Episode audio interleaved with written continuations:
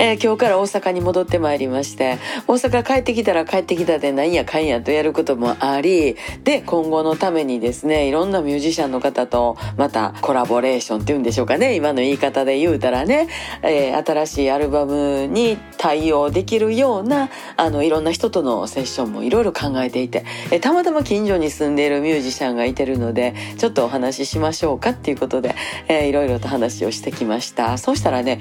ゆかりさんちょっとねゆかりさん刺繍とか好きそうやからちょっと行きますアメ村に今日刺繍やってるね職人さん来てるんすよ言うて教えてくれて「おお行こう行こう」言うて。行ったらまあなんとあのデジタル刺繍じゃなくってミシンで自在にですね絵柄見ながらザーッと手でやる人。もう昔ながらの刺繍の手法ですね。私が大好きな横須賀の大須賀ジャン屋さんみたいな感じでやってはる若い人がいらっしゃるんですよ。もうこれはすごいね嬉しいなと思って、えー、早速またお願いしてみようかなと思ったりしてましてそんなことがあったりしての準備中です、